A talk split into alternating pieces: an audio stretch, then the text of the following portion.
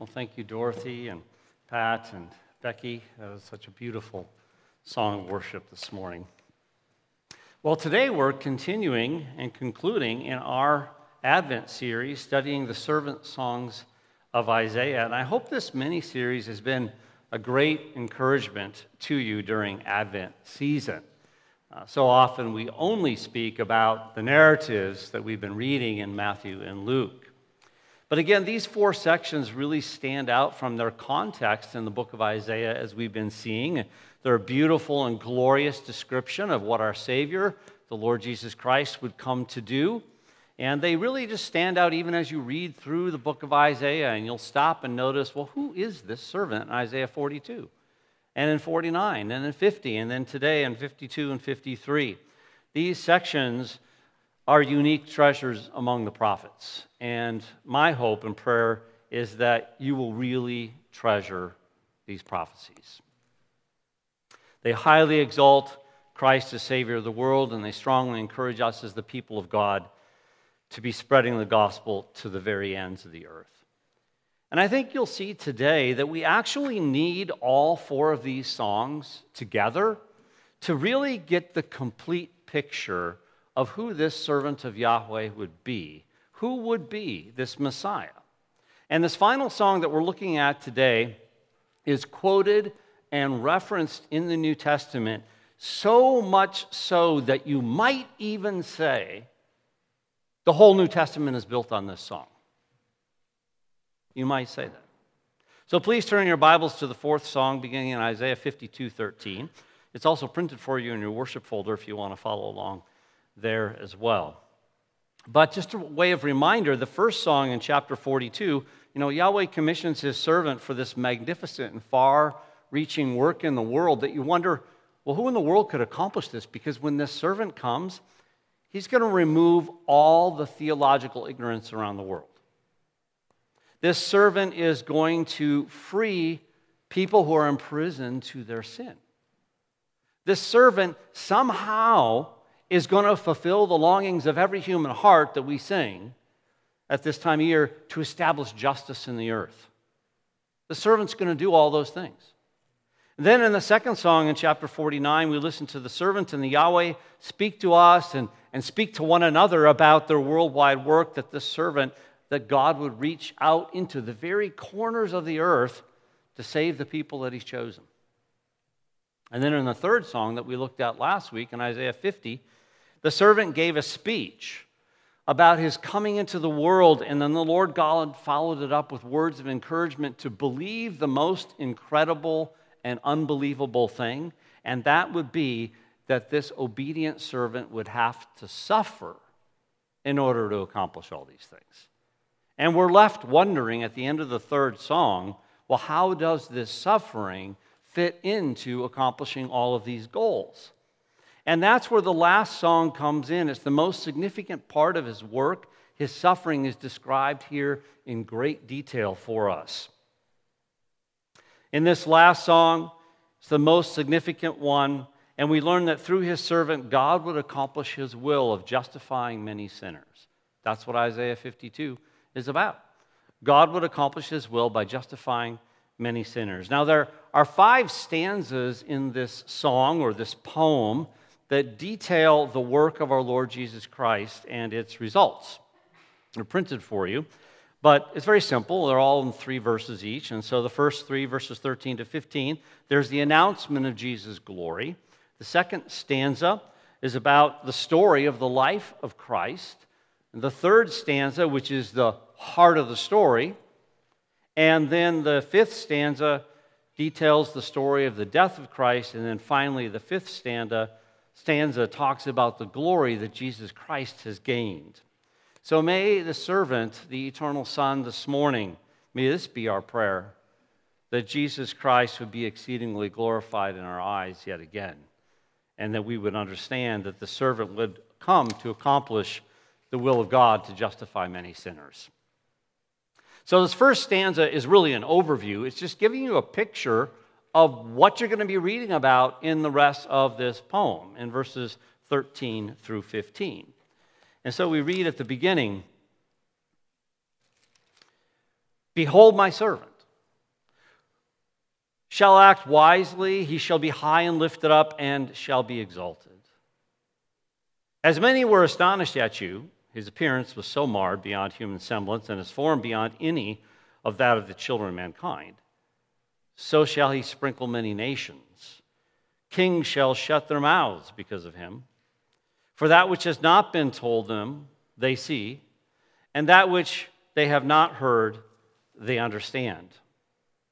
So, the outline here in the very beginning of this first stanza is pretty simple. In verse 13, there's this opening announcement. You notice how all the songs begin that way? Behold, look, see, listen. You have something to do as the people of God, and that's to pay attention to the Word of God. And then in verse 14, we see this great degradation that the servant would have to go through and just the unbelief surrounding all of that. And it's just a little introduction because there's more to come in the song. And then in verse 15, we see that there's going to be many turning to belief. And again, it's just a, a little snippet of what you're going to see in the rest of the song.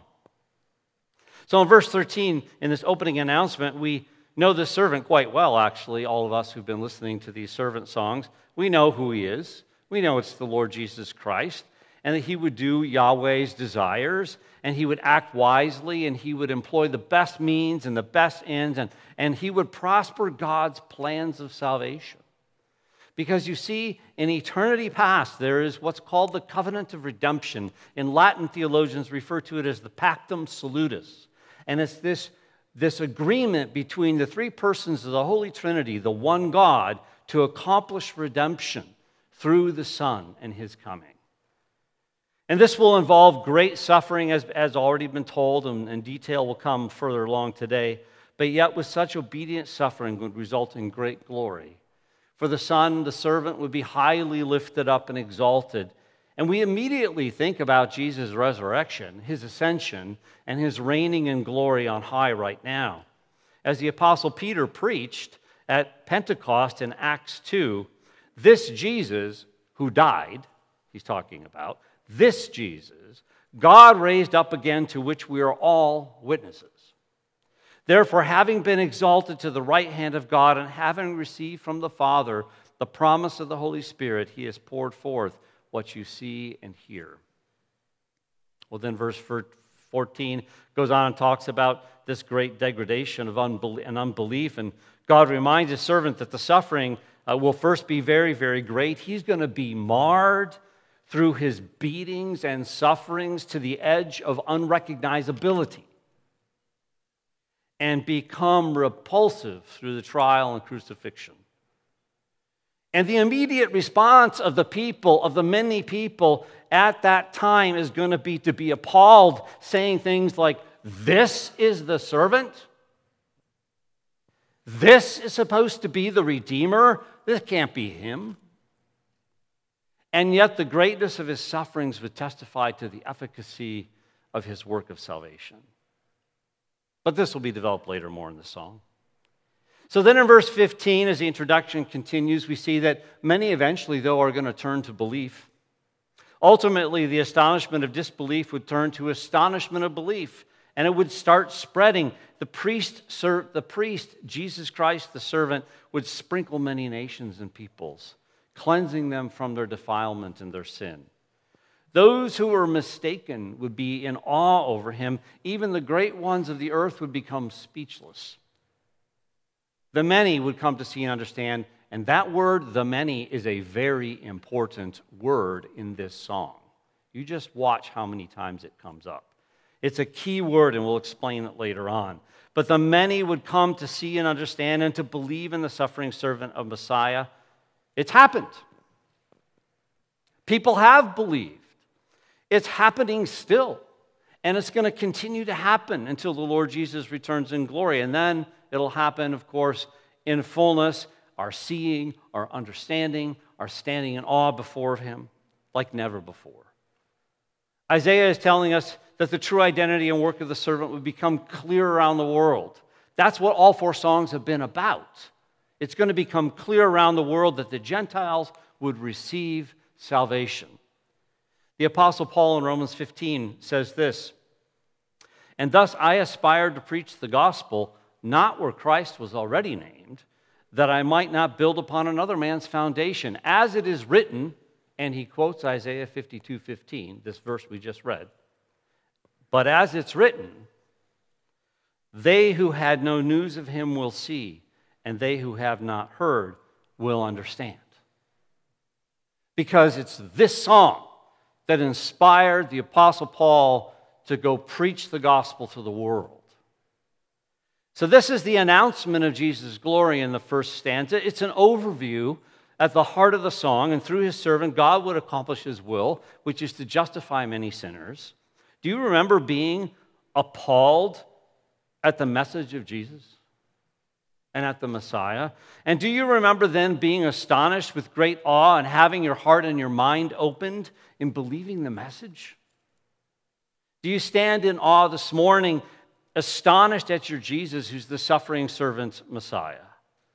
These are the types of questions that we're going to be considering this morning. And I'm going to tell you right now do not try to write everything down on your paper. Don't do it. You know why? Because you might miss something. Trust me, just follow along in the text, and the Holy Spirit will remind you of what is there, what He wrote about the Messiah, the Son of God. And just enjoy the scriptures. After all, it's Christmas time, so you don't need to write anything. Down. The second stanza relates to the story of the life of Christ, and it begins in verse 1. Who has believed what they've heard from us, and to whom has the arm of the Lord been revealed? For he grew up before him like a young plant and like a root out of dry ground. He had no form or majesty that we should look at him, and no beauty that we should desire him. He was despised and rejected by men, a man of sorrows and acquainted with grief. And as one from whom men hide their faces, he was despised and we esteemed him not. The outline here is pretty simple. Verse 1 is a few people believed even in Isaiah's day. That's who he's talking about. No one would listen to him.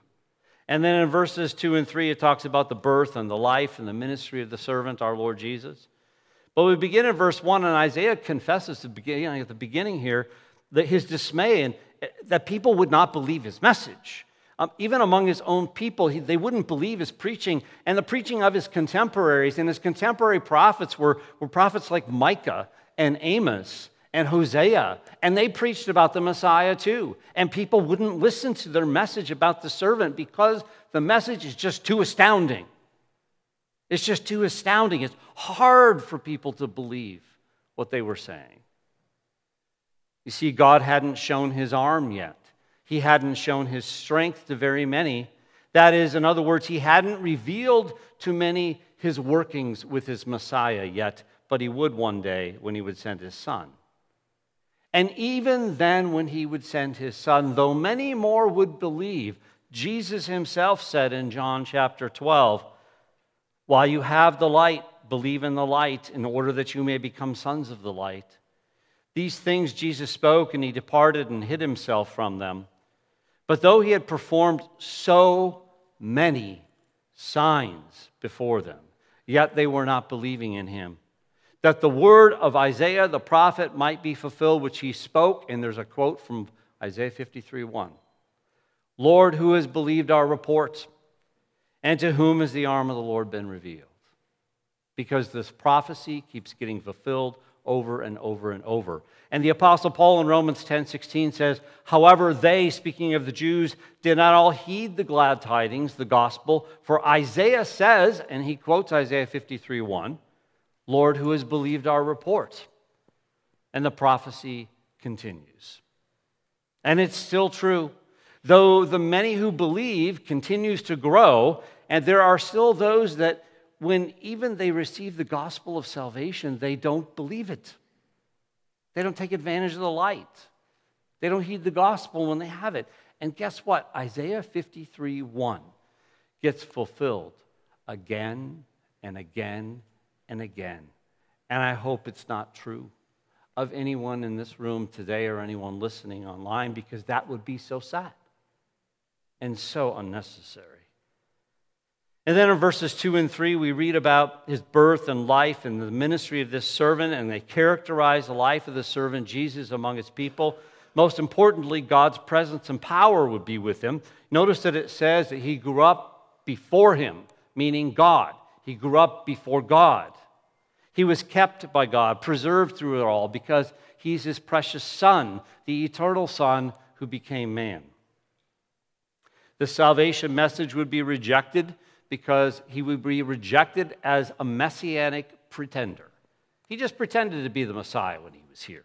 He wasn't really the Messiah. And so these images of a tender shoot or a root out of dry ground means that Jesus had no significant credentials at the time that anyone should believe what he says when he says he's the Messiah.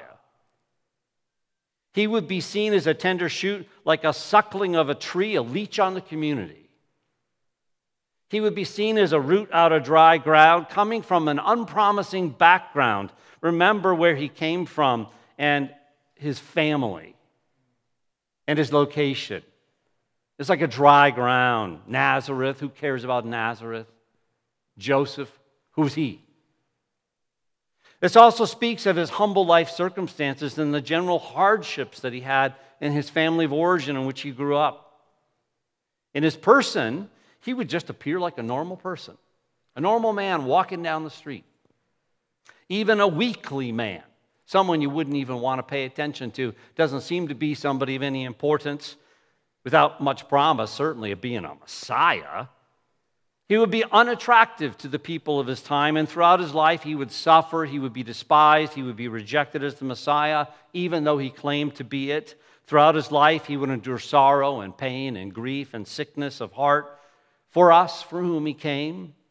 People would turn their faces, not believing in him, shunning him, considering it all just plain revolting what he claims. In the final analysis, he would not be esteemed, he would not be valued by very many people. If anything, they would assess him as just a man and nothing more than that. I mean, what do people think of Jesus today? Many people think he's unattractive. And even if they give him some esteem or some value, they have to see him as more than a man if they want to be saved. You have to assess Jesus by more than just worldly and selfish standards that arise in your puny mind. 2 Corinthians 5:16 says therefore from now on we recognize no man according to the flesh even though we have known Christ according to the flesh we thus know him no longer you see, by the Holy Spirit, he, the Holy Spirit gives us eyes to see and enlightens us that we see the true value of who Jesus Christ is as the Son of God, the Savior. Has He opened your eyes? This second stanza in Isaiah is the story of the life of Christ in a nutshell. Do you remember in your life thinking that Jesus Christ was really unimportant, something, someone you just didn't really need to pay attention to, a story that's maybe for those nice, quaint religious people down the street. Thinking that Jesus was really an unsophisticated religious leader of any type and a repulsive one at that. And then do you remember how somehow the Holy Spirit changed your mind and then Jesus became so attractive to you like the, he's the Son of God. He's my Savior, the one who would take away my sins. This morning, do you esteem him properly and identify with him as your suffering servant Messiah? Because it's through him that God would accomplish his will of justifying many sinners. Well, now we get to the heart of the story. It's the third stanza, verses 4 to 6, and it reads Give attention to me, my people. Sorry, wrong passage. Surely, but you should give attention. Surely he has borne our griefs and carried our sorrows. Yet we esteemed him stricken, smitten by God, and afflicted. But he was wounded for our transgressions, he was crushed for our iniquities, and upon him was the chastisement that brought us peace. And with his stripes we are healed. All we like sheep have gone astray. We have each turned to his own way, and the Lord has laid upon him the iniquity of us all. So now we reach the heart of the song, the heart of the story. It goes deeper into the cause of the suffering of the servant. And in verse 4, we see that he's struck down by God. And in verse 5, yes, he was struck down by God, but he did it for us. And in verse 6, the reason for all the suffering becomes very clear. He was struck down by God. His sorrows or pains, as your translation might say, his griefs or his sicknesses, your translation might say, those are all symbols for sin by consequence. It's a literary device. It's symbolizing sin because of what it does to people, what it does to this world. And yet, it truly speaks to all aspects at the same time of sin in our lives and towards sinners in a sinful world. And that's why this verse was quoted by Matthew as referring to Jesus' healing ministry. We have to appreciate even the larger image here that he bore this, he carried our sorrows. It's written as though Jesus picked up the sins that were on your back, causing you to bend over in your sin, and he took them off and he put them on his own back. And if you've read the book Pilgrim's Progress, you know exactly what this verse is talking about. All our sins and all their havoc and all their pain in our life, Jesus carried them. He would suffer for other people's sins, yet he would be considered at the time to be suffering for his own because it looks like that's what happened. People would think that he's under God's judgment. I mean, he goes around telling people he's the Son of God and the Messiah. What a blasphemer. Of course, he's going to die the way he died, claiming to be the Son of God. But in reality, he had no sin of his own to carry because he was the perfect one, the holy one, the sinless one, who, the sinless man, the divine Son of God become man. What irony that he did suffer the judgment of God, but it was the judgment that was ours that he suffered. Oh, he was struck down by God. But verse 5 makes it clear that he did it for us. He would be pierced through, your translation might say, or he was wounded, or it might even say he was profaned in your English translation. And then it says he was crushed. He would suffer a violent and destructive death on the cross. He would suffer in all ways. He would suffer physically, he would suffer psychologically, and most painfully, he would suffer in his soul. He would bear the sins of many and so bear the wrath of God for their many sins. We are the ones in willful transgression. We are the ones with the sinful bent to our being. It's in our nature, and our whole life proves it. And no one is innocent.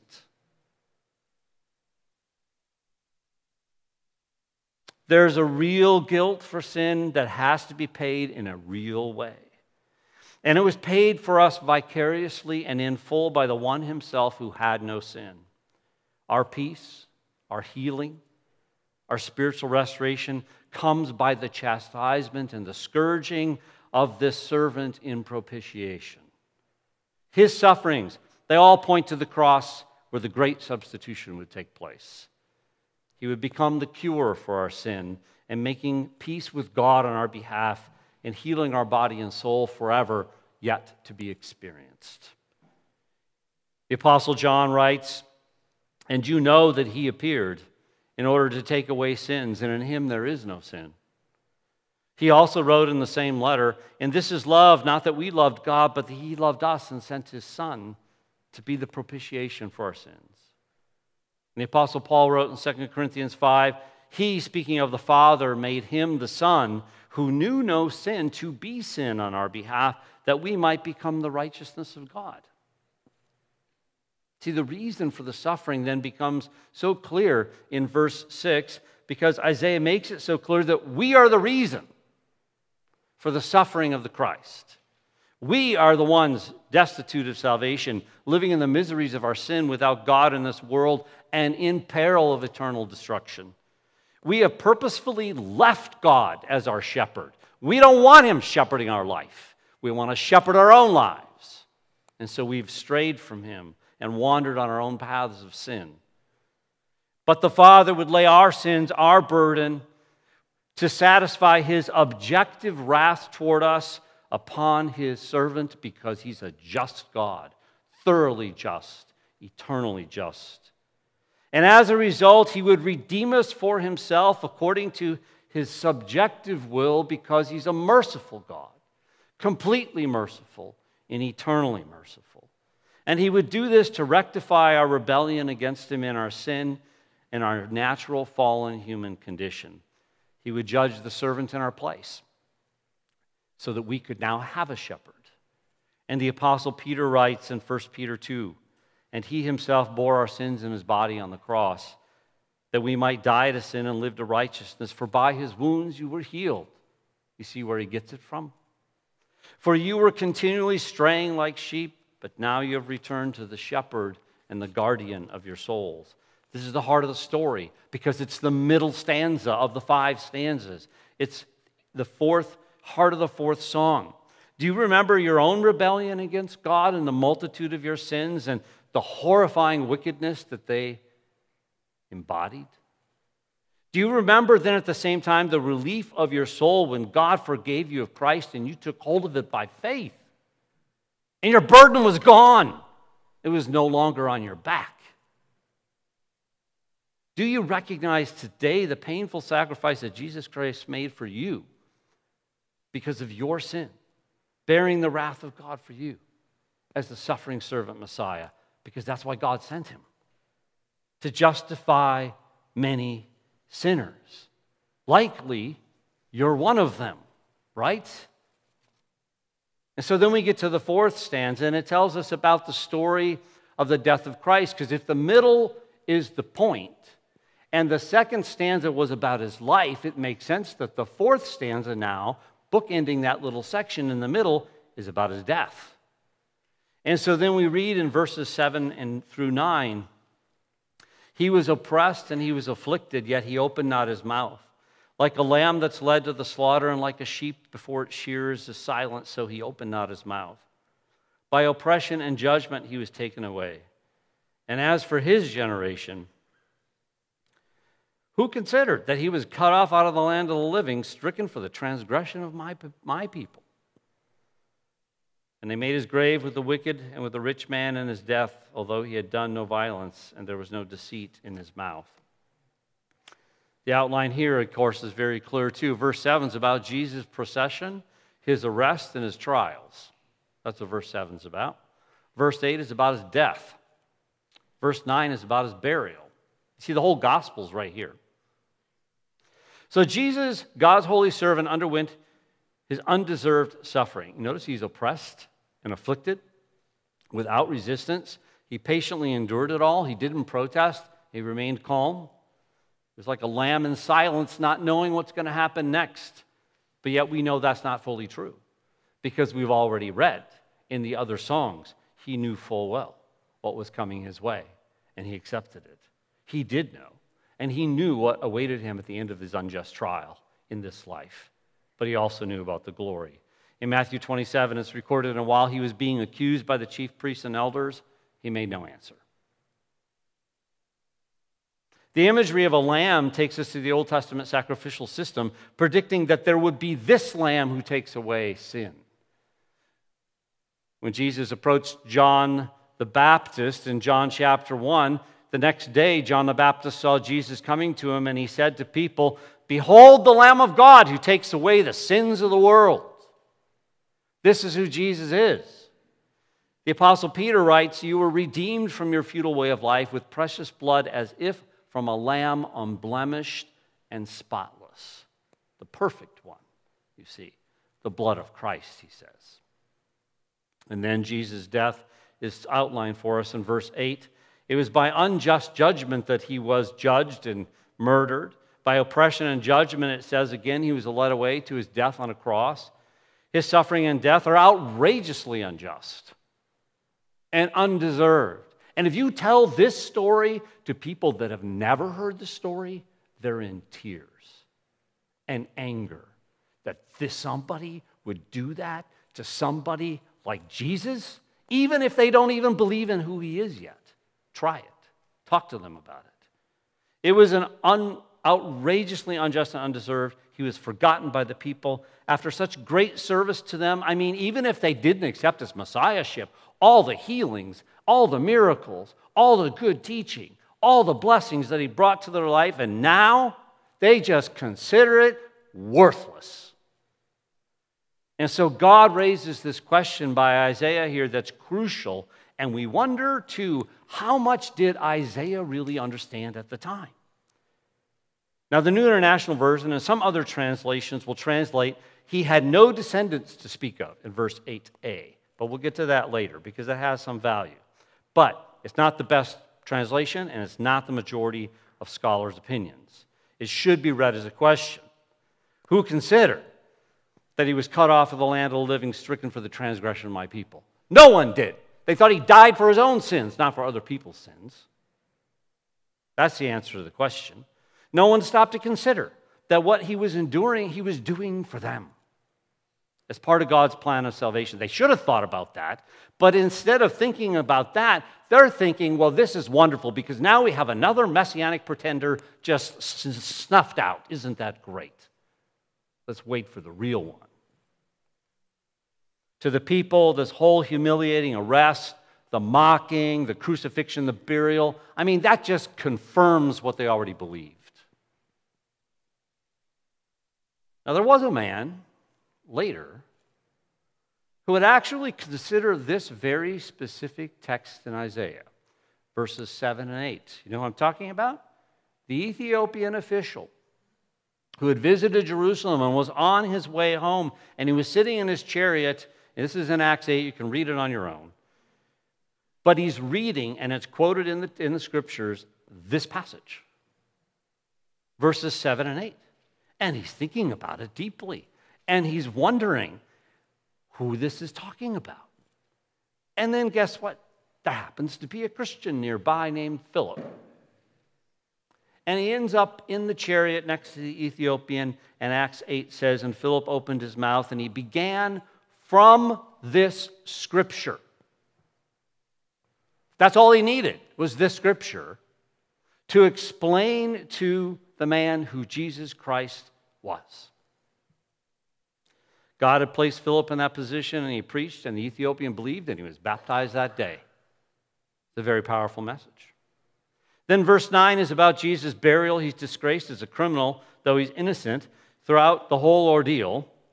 The people even assign him a grave with the wicked. They kill him as the most heinous criminal, hanging between two rebels. They're not just thieves, they're rebels. And if it were up to the people, they would just throw his body in the trash heap where it belonged. But God provided and ordered otherwise for his burial because he wouldn't allow the disgrace to go that far. And so, two of his disciples at the time, Joseph of Arimathea and Nicodemus, they would provide honorable treatment for the burial of Jesus' body. He would be buried in a rich man's tomb, signifying predicting that there is more honor and glory to come. This is not the end of the story. But here in the fourth stanza, we have the story of the death of Christ as told by Isaiah. Do you remember how you felt the first time you heard the shocking story of Jesus' passion, his death? And do you ever find yourself forgetful of this grand drama of redemption and take it for granted? these last days of Jesus on this earth? Do you honor without embarrassment, even today, his humiliation? Not just Jesus' exaltation, but honor his humiliation this morning as our suffering servant Messiah, because it's through that that he would justify many sinners. This is why you see this story is really not ultimately a tragedy that we're talking about. And this is why I consider this one of the best Christmas stories ever told. And so now we get to the fifth stanza, the final stanza, and it shows us the glory that was gained by Jesus Christ. And if the first stanza was just sort of the introduction to what's going to happen, now we get to see the same thing spoken to us almost as in stanza one, but now it's from the perspective of the other side. It's from the perspective of glory in verses 10 through 12. Yet it was the will of the Lord to crush him. He has put him to grief.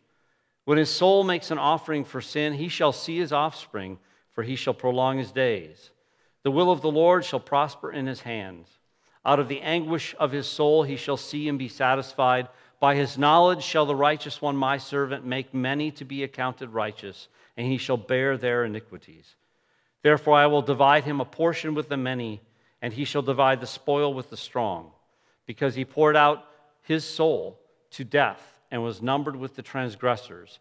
Yet he bore the sin of many and makes intercession for the transgressors. Well, the fifth stanza takes us back again to the first. and concludes the song for us this morning. Much is repeated, but it's being reviewed from this final perspective of glory. It's like we can forget about the death because it was all accomplished. And there's great glory now. So the Father's pleasure in the death of his Son is what's there in verse 10. And then the workings of justification are stated for us in verse 11. And finally, in verse 12, there's a great recap of the victory. So the Father takes pleasure in the death of his Son in verse 10. So, in spite of the innocence of the servant Jesus, the Lord took pleasure in punishing him. Why? Because it was their purpose, remember? From the very beginning for salvation for us. It's about the covenant of redemption to redeem a people. In Romans chapter 8, the Apostle Paul writes, For what the law could not do, Weak as it was through the flesh, God did, sending his own Son in the likeness of sinful flesh and as an offering for sin. He condemned sin in the flesh in order that the requirement of the law might be fulfilled in us who do not walk according to the flesh, but according to the Spirit. See, Jesus Christ would render himself a guilt offering, the perfect, unblemished sacrifice, life for life. This fully met the need, our need it was expiatory. It was compensation required for our salvation. It was the extinguishing of our guilt. And then the most glorious result would be the outcome the suffering servant would become the glorified servant. He would gather the results of the work of his redemption. He would see it. He would see believers. He would see his church he would see his offspring. And so, if you go with that translation back in verse 8, now you see it coming full circle. Multitudes of offspring from his work. He would obtain resurrection. His days would be prolonged forever because he would live forever. He would delight in the accomplishment of his sufferings, and so the will of God in its prospering because their will has been accomplished in the covenant of redemption. The will of God has finally been accomplished. And then in verses 11, we read about the workings of justification. Jesus' abundant anguish would be outmatched by his exultation and satisfaction. All of this, Jesus would be fully satisfied. He would continue to delight in the ongoing salvation of sinners around the world ever since his death the result of his cross. Jesus delights in heaven right now over the salvation of one sinner who repents. So here's the concluding theology of the whole song. The summation of the message is in verse 11, B. I'm going to read the NAS here. By his knowledge, the righteous one, my servant, will justify the many as he will bear their iniquities. That's the summary of the whole song, right there. It's referring to the servant's knowledge of God's requirements upon himself and then being faithful. By perfectly knowing and doing them and effectively bringing salvation to mankind, he would justify the many and remove their guilt, bearing their sin and its punishment. And they would be declared righteous on the basis of his own righteousness. The Apostle Paul would later talk about the doctrine of justification in Romans 4, amongst many other places, he says, He who was delivered up because of our transgressions and was raised because of our justification, therefore, having been justified by faith, we have peace with God through our Lord Jesus Christ, through whom we have also obtained our introduction by faith into this grace in which we now stand, and which we hope and exult and hope in the glory of God.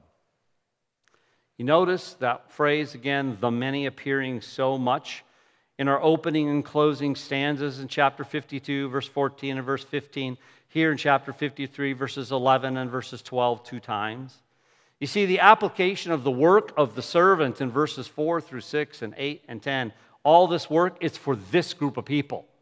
It's for the elect, whom he came to save and to effectively and fully die for. That's why he came. There's a particular group of people in mind that the servant purposefully came to redeem. Jesus is the one who said, For even the Son of Man did not come to be served, but to serve and to give his life a ransom for many. And in Matthew 26, it's recorded, For this is my blood of the covenant, which is poured out for many for the forgiveness of sins. And then we come to the great victory being recapped in verse 12, and I'm going to read it the way I think it should be read from the Hebrew, and that is here, out of the anguish of his soul, we're in verse 12. Therefore, I will give him a portion, the many, and he shall be given spoil, the multitudes because he poured out his soul to death and was numbered with the transgressors. Yet he bore the sin of many and makes intercession for the transgressors. There's a great victory. There's been a great victory, and there's going to be one yet to come.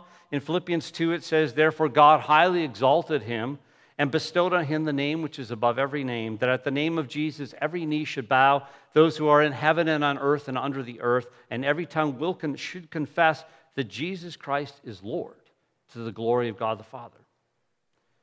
The Lord Jesus Christ, in other words, in this verse, he received the rewards of victory. He got what he came to do. He got the spoils of victory. The booty is another translation. The booty has been apportioned to him. He gets all of the glory for the salvation he accomplished. Now, of course, this passage, as you know, can be translated in other ways, dividing up Uh, amongst the great, is another translation, dividing it among the strong or the multitudes. And of course, reading it that way is, is true of other victors. Victors will receive an inheritance of glory, and what they do is they pass it around and they share it with those who share in the victory, but yet he is the greatest. That's what victors do. They gather all the spoils from the battlefield and they give it out as booty to everyone who helped win the battle. But it's clear he's the strongest one. We can read it this way as celebrating the victory, that Jesus celebrates his victory and his glories with all of his redeemed ones. Theologically, it's true.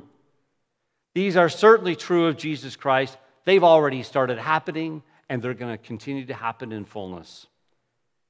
But perhaps the best way to read it is his receiving the great, the many, his receiving the ones themselves, for the Father has apportioned them to him. These are the many, the ones who used to oppose him. It's a widely accepted reading of the text by scholars of this prophecy, and the one I believe is preferred. The Lord Jesus Christ receives the rewards of his victory. All the spoils, the booty's been apportioned to him. He received the people for whom he came to die. The theology is the whole book of the Gospel of John, it's all there.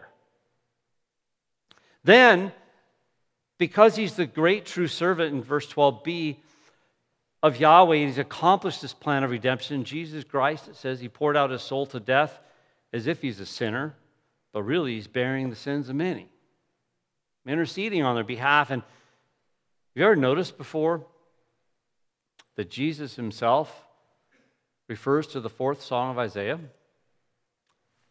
in Luke 22 37 on the night of his betrayal? And he says, For I tell you, that which is written about me has to be fulfilled. Isaiah 53 12 is quoted. He quotes it. And he was numbered with the transgressors.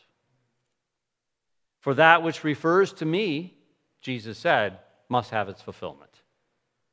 And if Jesus said that, and he said that this verse refers to him, That's what it refers to. It refers to him. Our Lord Jesus Christ took upon himself the sins of many, which refers to us who believe. In Romans 5, we read, For as though through the one man's disobedience, speaking of Adam, the many were made sinners. Well, even so, through the obedience of the one, the many will be made righteous. In Hebrews 9:28, so Christ also having been offered once to bear the sins of many shall appear a second time for salvation without reference to sin to those who eagerly await. This interceding by Jesus Christ should be viewed in two ways. It refers to his bearing of the cross and the presenting of his offering in the heavenly realms, and it should be understood as the dispensing of ongoing grace in our lives that he purchased. Hebrews 9:24 says, "For Christ didn't enter a holy place made with hands, like a temple, a copy of the true one, but into heaven itself to appear in the presence of God for us. His cross work is done. He bought us. And then in Romans 8:34, Christ Jesus is he who died, yes, rather he who was raised, who's at the right hand of God, who intercedes for us. The Apostle John, my little children, I am writing these things to you that you may not sin. And if anyone sins, we have an advocate with the Father, Jesus Christ, the righteous one. And he continually brings grace into our lives. And then at the very end of the story, which we have in the book of Revelation, we're going to see that all of this was predicted, that all of this was done for one main purpose. And it has very little to do with us. It was all done for the greater glory of God the Father and God the Son. In Revelation 5 9, it says, And they sang a new song, saying, Worthy are you to take the book and to break its seals, for you were slain and purchased for God with your blood men from every tribe and tongue and people and nation, and you've made them to be a kingdom and priests to our God, and they will reign upon the earth. Worthy is the Lamb that was slain to receive power and riches and wisdom and might and honor and glory and blessing to him who sits on the throne and to the Lamb. Be blessing and honor and glory and dominion forever and ever. Amen. So the glory has been gained by Jesus, and now we see the suffering servant is the glorified servant. You remember when you first found your greatest joy and delight in Jesus Christ as this one? Do you sometimes find yourself finding satisfaction in other things of lesser glory, and you have to go back and remind yourself through prayer and scripture that this is what is to be gloried in? Do you rejoice this morning in Him and for Him as the most worthy God and Savior, the suffering but now glorified servant Messiah? He's your eternal happiness, He's your eternal glory. Nothing else will satisfy you. Through his servant, God would accomplish his will by justifying many sinners like you and me. So we have quite a full picture of our Savior here from these four servant songs. I hope you keep these together in your minds to review, to worship, to meditate on this Christmas season. Merry Christmas. The central application of the fourth song is obvious. We're to glory in the servant, the one who would save us, our Lord Jesus Christ. By him, God will justify many sinners. And you see, now if you look back at these five stanzas, you might retitle them all. Because as you read them and as we looked at them this morning, you might have actually thought I was reading to you the New Testament. Because the first stanza makes known that Jesus Christ is the astonishment of the world today and forevermore. Verse stanza 2 makes it clear that Jesus Christ is the despised and rejected one at the same time, right now. But yet he's going to be the true and only Savior of the world. Stanza 3 makes it very clear that Jesus is the sin bearer, the wrath bearer for his people for eternal salvation.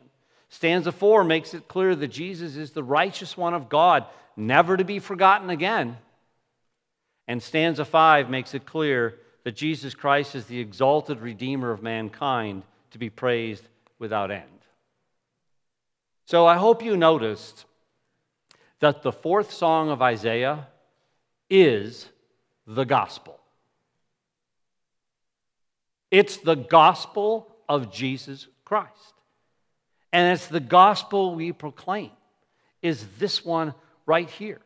We've been learning all along that that is our mission to fulfill, and that we need this Savior to be our Savior.